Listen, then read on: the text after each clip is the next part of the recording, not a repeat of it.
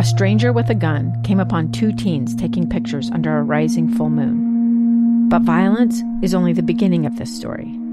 Sometimes I thought, there are no miracles. Yeah, there are, and this is a big one. I'm Amy Donaldson, and I've spent my career talking about how lives are undone by violence. The Letter is a podcast about how lives are remade. Follow The Letter at theletterpodcast.com or wherever you get your podcasts. Utah's best athletes count on flexibility, speed, strength. And the Jazz pick up their 22nd assist. So they count on University of Utah Health. Real Salt Lake puts this game away. And so can you.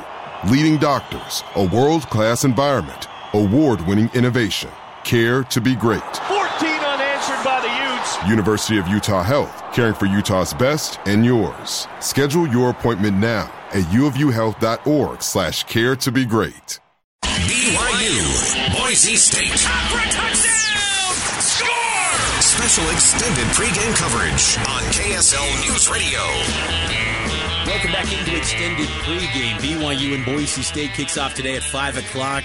Network pregame gets started at 3 o'clock. We're taking you all the way up there. We're live in Boise, Idaho for the scene of BYU and the Broncos. And, you know, it this game brings to a close a annual rivalry that's been a byproduct of independence. BYU and the Broncos have played annually since 2012. That's going to come to an end when BYU joins the Big 12. And what a bombshell of a report earlier this week, Matt. ESPN's Pete Thamel, who I think he's the best in the business in college athletics right now, he put out a report that Gonzaga is talking with Big 12 Commissioner Brett Yor- Yormark about potentially joining the Big 12. Gonzaga doesn't have football. What do you make of this, Matt? When I read it, I thought it was awesome because Gonzaga is not going to stick around in the WCC. That's the bottom line. They're, they're, now that BYU is leaving, the WCC is going to go back to what it was before BYU got there. It's just not as strong of a conference. Like the WCC with BYU for the past decade, it's been sneaky good. Like it, it's been a multi-tournament team for a, for a long time now, and I think it has a lot of respect. I mean, you look at RPI rankings, it's always, it feels like it's always a top ten conference in basketball. So I think the WCC certainly benefited from BYU being there, and with them leaving, it's it hurts. And I think Gonzaga looks at it and says, "We're too good for this. Like we have one of the premier basketball conf- uh, programs in all of college basketball. If you know, certainly the best in the West, right? Over the past decade, we deserve to be on a better platform. And I think it's a stroke of brilliance by the Big 12 if they're able to grab them. And I would even couple them with St. Mary's. Here's the only catch though, is they can't receive as much money as all the other teams. And I, I don't think I'm really interested in having them be full members either. From a basketball only perspective, I think it is a slam dunk. Uh, not only because it, it, it widens the gap between the Big 12 and everyone else, it also eliminates the Pac 12 from grabbing them and strengthening their conference. So I think it's a win on a lot of sides. I really like it. Uh, not as full members, but uh, I definitely want to see Gonzaga join in hoops. And, and because it's, I, I'm with you. I don't want to see them as full members. Honestly, it's a non-starter for me. I love the idea, the concept, and I love how aggressive Yormark is being in putting this narrative out there because it was subtly noted by Thamel that Gonzaga has also engaged in talks with the Big East and Pac-12. Uh, but the talks with the Big 12 are the ones that make the headline. So Yormark in the Big 12 team, they're doing their jobs to make it look like they are beating Pac 12 in anything when it comes to talks and the narrative. The narrative around the Big 12 is much better than the Pac 12. But to me, I just think that it's a non-starter because I don't want them in the rest of the sports. And honestly, if you want to go up in, in the Pacific Northwest, which I'm not worried about geography, people that are like, what about the equestrian team having to go up from Morgantown to Spokane? I don't care about that. This is major college athletics. A ton of money is at yeah, stake. when you're when you're raking in 50 mil, it doesn't matter where you and travel. if, and if you want to be a student athlete that wants to play regionally and doesn't want to deal with travel, go play in the Big Sky.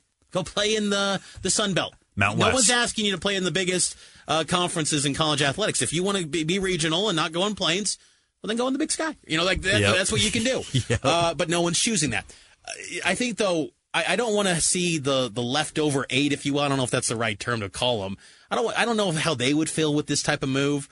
Uh, the, the it's only Gonzaga though. That's the thing. The- the thing is Gonzaga is huge. is Gonzaga going to be a thing after Mark Few? Is Gonzaga's facilities and arena, um, you know, does that up to par with Big 12 standards? And also, too, if you want to go up there in the Pacific Northwest, like I was saying, why not go get Washington State and Oregon State? Because one, you directly undercut the Pac 12 membership and take them to eight. You're in that part of the country. Then it maybe makes more logistical sense to go get Gonzaga. Why not go get the, the two Pac 12 teams that have been told you're just going to end up in the Mountain West when Oregon and Washington eventually go to the Big Ten?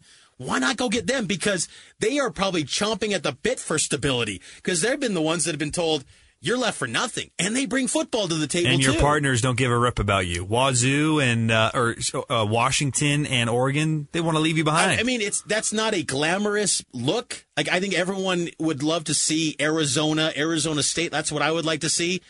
But I, why not go get Wazoo, Oregon State? You dip into the Pacific Northwest, you get in that fourth time zone that Yormark wants to do, and they bring football, and then maybe it makes a little more sense to go get Gonzaga.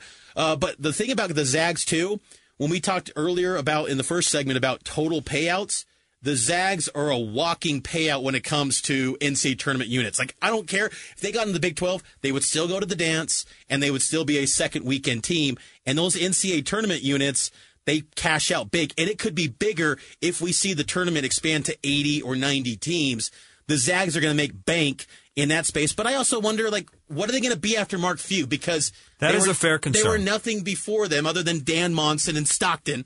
But you know, outside of that, what are they going to be anything after Mark Few? That's my only concern. That's a that's a fair concern, but it, it might be worth it, it might be worth it to figure it out. So because they've built a really nice brand in college basketball, not only helped the Big Twelve. We got to take a break here. We're going to switch over to football on the other side. We got a, a bunch of great inter- interviews for you to get you ready for BYU and Boise State, and we'll start things off on the other side with Mitch's conversation earlier in the week with Tyler Batty. Back after this, it's extended pregame coverage here on KSL News Radio. I'm Dave Cawley, investigative journalist and host of the podcast Cold. Don't miss Cold's new season 3, where I look into the unsolved disappearance of Sheree Warren, a woman last seen leaving her job at a Salt Lake City office in 1985. Police cast suspicion on Sheree's estranged husband and boyfriend, but never made any arrests or recovered Sheree's remains. Find Cold Season 3, The Search for Sheree, anywhere you get your podcasts.